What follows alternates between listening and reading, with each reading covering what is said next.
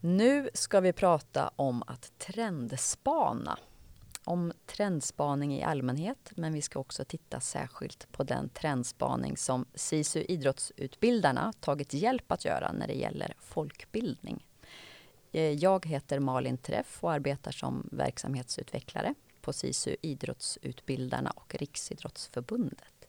Och med mig har jag Sofia Rasmussen från Rasmussen Analys. Hej Sofia! Hej! Vad kul att vara med! Väldigt kul att ha dig här. Ska vi kasta oss in direkt? Vad är en trendspaning för någonting? Ja, men det kan vi väl göra. Ja, men det handlar ju om, jag skulle nog kalla den processen egentligen för en omvärldsanalys om man vill göra det lite mer ordentligt. Och det handlar ju om att försöka förstå på djupet förändringar i omvärlden och vilka omvärldsförändringar som kommer att få konsekvenser för oss och vår verksamhet i framtiden. Och sen när det är just en omvärldsanalys så brukar man ju lägga till den här delen att man ska också förstå hur man kan omvandla de här insikterna eh, till beslutsfattande och strategiskt beslutsfattande. Det är ju det egentligen som är syftet med det, så att man får en eh, att man blir förberedd på framtiden helt enkelt, ligger lite steget före och inte drabbas av förändringar som sker i omvärlden utan, utan kan kanske till och med dra nytta av vad som sker. Just det. Och det var ju faktiskt så att S I S U Idrottsutbildarna då kontaktade dig mm. i arbetet med att se över vision och värdegrund. Så det mm. var egentligen bakgrunden. Eh, skulle du vilja säga något om vad det var för uppdrag du fick från oss? Ja, nej, men jag tyckte det var väldigt klokt tänkt egentligen att man vill börja med en ordentlig omvärldsspaning och trendspaning för att skapa en vision som är ändamålsenlig och som verkligen ligger rätt i tiden också, att man inte missar viktiga signaler i omvärlden. Så jag tog ju fram då ett ganska stort antal trender mm. som jag tyckte hade bäring på framtidens folkbildning på olika sätt. Mm.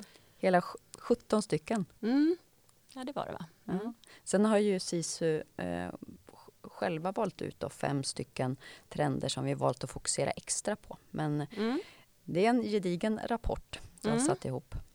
Eh, jag kan säga det, de här fem som vi valde ut är, den första har rubriken individualismen förblir stark men möts av mottrender.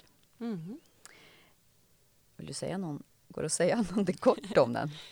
Ja, nej, men vi är rätt individualistiska eh, med, i Sverige. M- många människor har en stark betoning på individuell frihet och självbestämmande jämfört med många andra länder. Men vi ser också mottrender som sagt. Flera stycken. Vi längtar efter samhörighet och gemenskap också. Mm. Den andra vi har valt ut då, um, har rubriken filterbubblor ökar polariseringen och sänker tilliten till andra. Mm. Och det här är ju ett uh, stort demokratiskt problem uh, som vi ser runt om i hela världen förstås. Som handlar om att uh, algoritmer i sociala medier på internet låser in oss i olika filterbubblor och skräddarsyr den information som vi får ta del av. Vilket ju ger väldigt eh, dåliga effekter på demokratin och folkbildning också. Just det. Mm. Tredje då, folkbildningens statusrenässans, låter ju lovande. Mm. Ja, ja, precis, och egentligen vill jag sätta ett litet frågetecken efter där. För där är det mer att jag skickar ut det som en fråga till er. Eh, det som håller på att hända är ju till stor del att, att folkbildning blir mer förknippat med särskilda individer. Individer blir bärare av det här begreppet allt mer. Och det är ju så vi ser också i en mängd olika arenor i samhället. Men många vill förknippas med begreppet folkbildning för att det ger så många positiva associationer. Och då kan man stärka sitt varumärke. Och det kan ju vara någonting positivt. Eller så kanske vissa tycker att det är ett stort problem. Mm. Fjärde. Mm. Den värderingsstyrda ungdomsgenerationen söker inre harmoni. Ja, visst låter det fint. Ja, lovande. Och lovande, det, och det är sant. Jag har ju gjort en mängd olika undersökningar. Och framförallt har jag ett fokus på unga varje år. Så jag gör en ungdomsfokusundersökning heter den. Eh, och det finns faktiskt, alla de rapporterna är tillgängliga och gratis. Om man vill eh, ladda ner dem så kan man göra det på min hemsida rasmussen analys punkt se. Eh, och eh, där tittar vi på just värderingar bland unga, sexton eller femton till tjugonio-åringar. Och vi ser ett väldigt starkt fokus på att hitta sina inre värderingar. Och att många längtar efter värderingsstyrda ledare till exempel. Att man är öppen med sina värderingar. Det blir en tydlig kommunikation eh, tack vare det, tycker många unga. Och det är en splittrad, eh, stundtals lite skrämmande omvärld som man växer upp i. Och då blir det så otroligt viktigt att förstå var man står i allt detta. Men det, det är också många som lider av psykisk ohälsa bland unga idag, som är oroade över framtiden. Så det är också en effekt av det. Mm. Att man vill hitta den här inre stabiliteten och kompassen. Mm. Sista då. Utvalda mm. trenden. Eh, kraven på involvering och kontinuerlig återkoppling ökar. Mm. Har det ett samband med den där generationen? Ja. eh, det är ju så att unga är framtiden, våra framtida medarbetare, ledare, de som kommer ta del av våra kurser och så. Så att det är mycket unga i de här trenderna. Och de vill ha återkoppling. Mm. De är vana vid det. Och de är vana vid att få vara med och bestämma om viktiga frågor. Tidigare var det så att föräldrarna bestämde mer eh, och eh, samhället erbjöd inte lika mycket valmöjligheter. Eh, Men nu är det upp till varje individ och det är mer så att föräldrar involverar barnen i all typ av beslutsfattande som rör familjen och fritidsaktiviteter och allt vad det kan vara. Och till väldigt stora beslut i livet som vilken inriktning du ska ha på dina studier som kommer att påverka din framtid.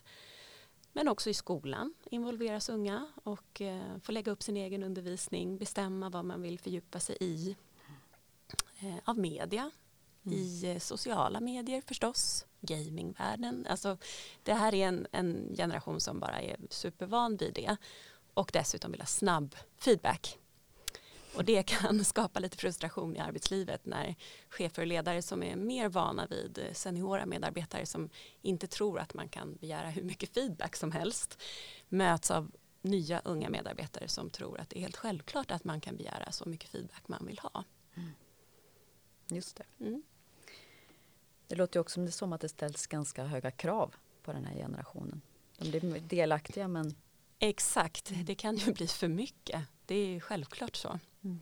Och det är inte alltid som det är det bästa för en individ att få vara med och bestämma om absolut allting här i livet. Mm. Men det är också, där ser vi ju mottrender att människor, att det kommer fler tjänster som går ut på att du ska slippa fatta beslut. Um, matkassar som bestämmer vad du ska äta varje dag i veckan. Så att du slipper bestämma själv.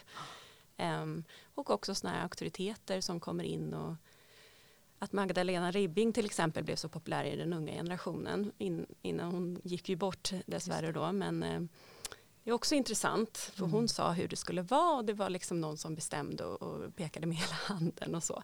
Mm. Så att vi ser ju mottrender till allt. Precis, Ribbing och etik... Vett och etikett. Ja, precis. Eh, mästaren av vett och etikett mm. i Sverige. Mm. Mm. Superspännande. Det, har ju, det var ju ett par år sedan nu som mm. den här eh, omvärldsanalysen gjordes. Mm. Eh, och det har ju hänt en del ganska stora saker sedan dess. En, en pandemi mm. till exempel. Vad, eh, vad tänker du om det? Ja, det finns väldigt mycket att säga om det. Det har mm. ju... inneburit ett skifte för alla arenor. Ett genomgripande skifte. Och eh, jag hörde, det var en rätt rolig citat. Någon som sa att eh, det kanske är en ny tideräkning nu för arbetslivet. Eh, förut så använde man de här begreppen B C, som står för Before Christ, och A D, Anno Domini. Mm. Eh, men nu kanske det står för Before Coronavirus och After Domestication. Just så genomgripande kanske den här förändringen är att det blir en ny tidräkning med helt nya beteendemönster i framtiden. Mm. Jag har tidigare hört eh, Before Google. Alltså den är gammal alltså. Det visste inte jag, men det har ju jag hört nu också nu mm. när du säger det. Ja, nej men och eh, vi har faktiskt redan hunnit göra ett par rätt rejäla undersökningar i både bland unga som är, har fått gå över till distansstudier och bland människor i arbetslivet som har gått över till distansarbete. Och det man kan se är ju att många, de allra flesta vill ju inte gå tillbaka till exakt hur det var innan. Man vill ha en, liksom, ett hybridarbetsliv där man jobbar mycket mer flexibelt och mycket mer på distans i väldigt många branscher. Och särskilt där det är möjligt, inte alla branscher det är möjligt. Men man vill inte vara hela tiden på distans naturligtvis för att det har lett till ensamhet. Mm. Och något som vi också har sett är att eh, kraven på självledarskap. Jag tror att jag också var med av en av mina trender där i alla fall. Som en del av en av trenderna att det, det blir ju allt högre krav på självledarskap idag. Och när vi jobbar på distans eh, så måste vi kunna leda oss själva ännu mer utan omedelbar återkoppling från chefer och ledare och lärare och allt vad det kan vara. Man måste ha den här inre tryggheten också så att man känner att ja, men jag Jag tror att jag ska lägga upp arbete så här och jag utvärderar mina egna insatser så här och det duger, det blir bra, jag fortsätter i den riktningen i högre utsträckning än om man är i ett sammanhang med kollegor som man kan bolla med mycket enklare och sådär. Och det har visat sig att unga människor och medarbetare i arbetslivet har haft mycket svårare med det här. Så de har sett fler negativa konsekvenser av distansarbetet än äldre generationer. Vilket kan förvåna många eftersom unga beskrivs ofta som digitala infödingar. De är ju helt mm. flexibla och mobila och de kan ju jobba från café och i sängen och de har ju inga sådana. Det är inte sant. Det är just unga som söker efter vägledning och sammanhang. Mm. Och det är inte så konstigt för att självledarskap och så, det är någonting som man filar på hela livet. Och som jag tror att folkbildningen verkligen kan hjälpa till med också. Mm. Och har gjort det traditionellt sett också. Nu, jag tänkte säga efter pandemin, det, vi är ju faktiskt fortfarande när vi spelar in det här mitt i pandemin, verkligen. Mm, mm. Eh, är det någon av de här sjutton trenderna som du känner nu, den här borde ni plockat ut nu så här i efterhand? Vi sitter Nej, i pandemin. Och vet du vad? Det där är så intressant fråga för att en viktig, ett viktigt syfte med omvärldsanalys, det är att man breddar man breddar perspektiven och får input från så många olika delar och man gör det också för att inte riskera att hamna i den där fällan att stirra sig blind i på vad som händer precis just nu. Vi har verkligen, vi människor har en tendens att övervärdera, övertolka det vi är inne i just nu. Det är därför man, jag tycker också att de här bilderna av att allting kommer bli förändrat för all evighet bara för att vi har haft en pandemi och många jobbar hemifrån just nu. Jag tror att man ska ta det med en nypa salt. Mm. För allting annat som var viktiga eh, omvärldstrender som förändrade samhället innan pandemin. De, det mesta finns kvar mm. eh, och påverkar i allra högsta grad. Sen finns det ju naturligtvis vissa saker som kommer förändras också. Men jag, jag tror att det är så otroligt viktigt att tänka på. Att man breddar sig och att man ser alla, alla de här grejerna som var viktiga innan. Mm. Något som är väldigt centralt för oss handlar mm. ju om det livslånga lärandet som är en av de här mm. av de andra mm. trenderna. Skulle mm. jag säga någonting mer om ja. den? Den är ju superrelevant fortfarande. Eh, och den har fått delvis lite nya eh, uppdaterade, eh, eller vad man ska säga, termer som man använder som upskilling och reskilling är de nya termerna i arbetslivet. För att eh, livslångt lärande, det, alltså dels handlar det om att demografin förändras, vi blir äldre och vi ser också att allt fler äldre eh, generationer, de lägg, lägger inte ner i arbetslivet utan man växlar om.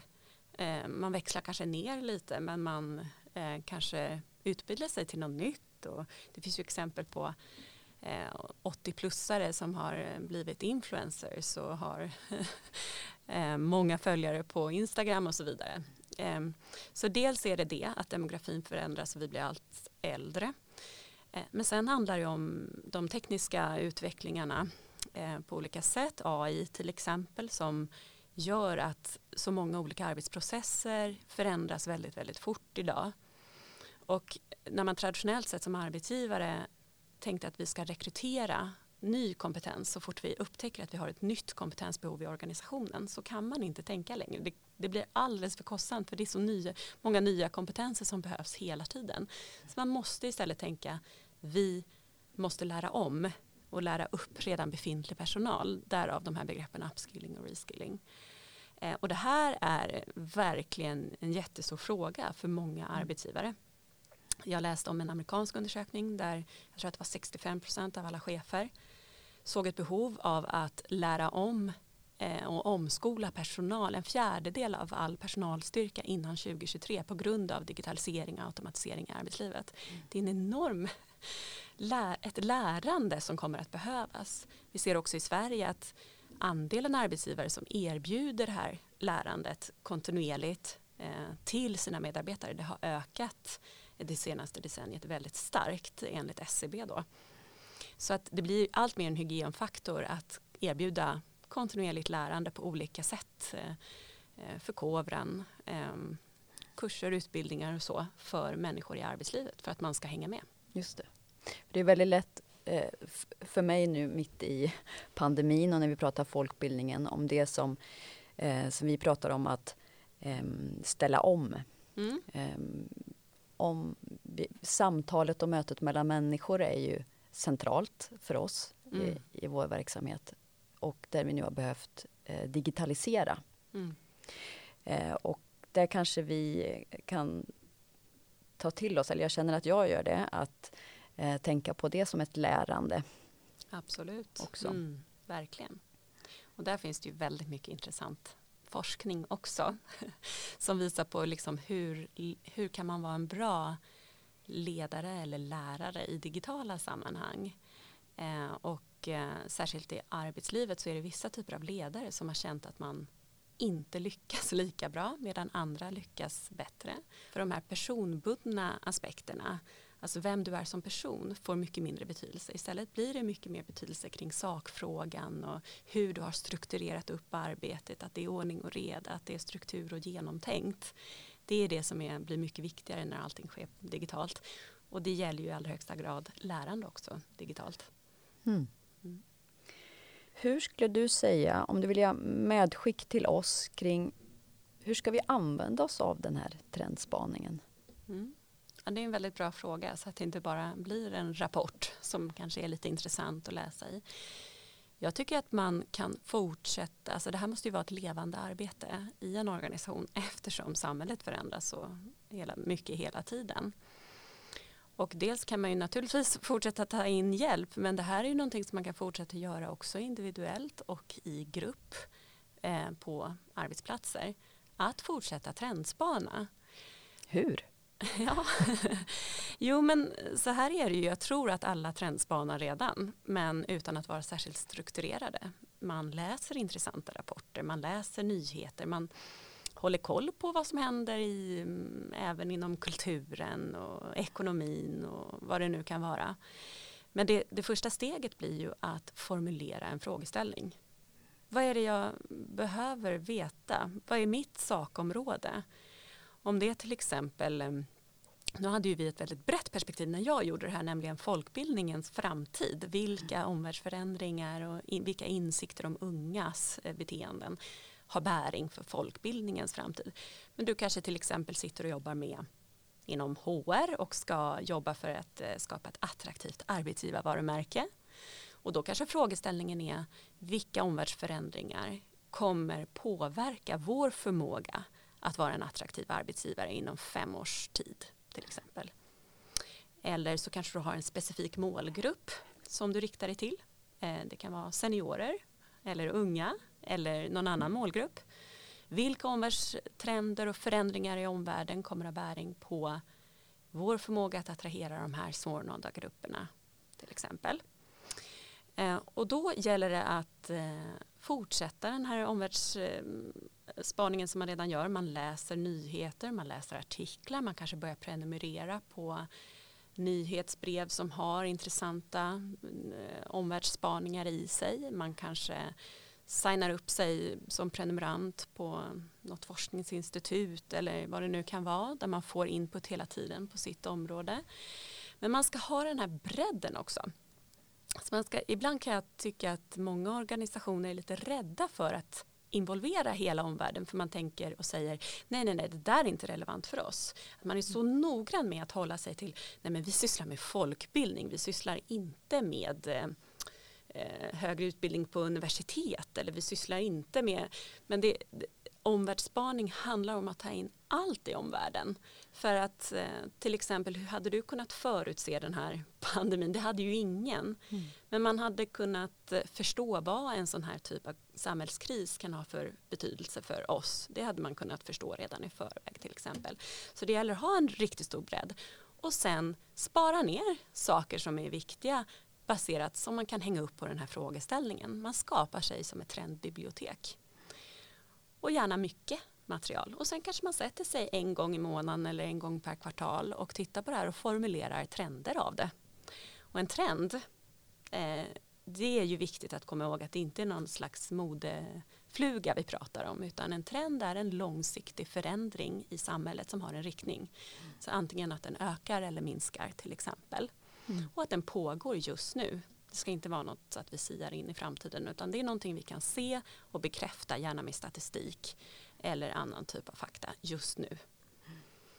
Och sen när vi har formulerat de här trenderna, som till exempel eh, ett engagemang för klimatet ökar, då så fyller vi på med statistik, med fakta som liksom belägger det här. För det är ju det, det här ska ju vara faktabaserat. Mm. Eh, det liksom blir ju en motvikt till, när man tänker framtid annars så blir det lätt det här alarmistiska eller utopiska eller eh, våra rädslor eller så. Det här ska baseras på fakta. Eh, så formulerar man de här trenderna och samlar det, och sen så jobbar man med just konsekvenser av det här. Vad, vad får det här för konsekvenser för min frågeställning eller för vår verksamhet? Just det. Vad får det för konsekvenser att människor blir mer klimatorienterade eh, om vi ska attrahera dem som, arbetsgiv- som arbetsgivare och medarbetare? Mm. Så, jag, till exempel. så jag hör nu då till exempel eh, titta brett mm. eh, och så hitta någon form av systematik, till exempel prenumerera, se till att göra det att kontinuerligt, som du sa, man sparar ner. Mm. Kanske efter tid, det är väl väldigt tid. viktigt då. Mm. Kanske en stund varje dag. För just det här. Och att eh, sätta tiden också att kontinuerligt faktiskt göra en analys. Mm. Vad är det jag har samlat ihop för någonting? Mm. Formulera trender av det tycker mm. jag är ett rätt effektivt sätt. Mm. Och belägga dem. Och sen titta på konsekvenserna av dem. För min frågeställning. Vad, vad händer i framtiden, tänkte jag säga. Vill du, vill du, skulle vi kunna avsluta med en sån... Eh, Vad är, vad är mest spännande just nu, tycker du? Oj, oj, oj. Ja, helt oförberett kom det. Nej, men det mest spännande just nu. Jag eh, börjar ju då tänka ganska direkt på våra ungdomsfokusstudier som har så mycket spännande material. Eh, man kan se ett väldigt starkt engagemang bland unga. Eh, helt nya sätt som de tar sig uttryck på. Det är mycket mer sakfrågeorienterat. Eh, det finns inte de här lojaliteterna för kanske en grupp eller en rörelse eller en så. Utan, för, för jag börjar mm. eh, förtydliga hur du menar med sakfrågeorienterat? Ja, när jag säger sakfrågeorienterat så menar jag att man engagerar sig i en specifik sakfråga mer mm. än att man ansluter en grupp eh, och är lojal lojal mot den gruppen, och sen så kanske man har en mängd olika frågor. Så. Just det, som till exempel så är det väl inte lika poppis med politiska partier att organisera sig i den formen? Nej, det är ju lite kris där. Mm. Eh, men däremot när det gäller klimatet till exempel, mm. eller jämställdhet och feminism. Mm. Det är ju sådana frågor som är, står högt i kurs då när det gäller engagemang hos unga. Och vi kunde se i vår studie från tjugo arton där vi frågade om just klimatet och framtiden, så finns det en väldigt eh, eh, dyster framtidsbild bland unga. Majoriteten svarade att om trettio år så, så är katastrofen ett faktum och ingen, det är så många hemska konsekvenser så ingen längre ser någon lösning. Mm. Så man har den här framtidsbilden. Och varje gång jag är ute och presenterar det här för äldre generationer som, eller vuxna människor i arbetslivet, så blir de jättechockade. Vilket ju är intressant. Det finns en krock här eller en, en klyfta mm. där äldre generationer inte förstår alls på, vilket, på vilken nivå det här engagemanget för klimatet är. Mm. Så jag skulle säga att det är en av framtid, fortfarande då, den största framtidsfrågan på en sån mängd olika sätt. Mm. Vi måste bemöta det här. Mm. Och lyssna. Och lyssna och lära. Mm. Livslångt lärande. Ja. Fantastisk. Snygg avslutning. Eh, tack så jättemycket Sofia för att du var med. Tack själv. Eh, och för, för allt ditt arbete. Tack så mycket. Jättekul att vara med.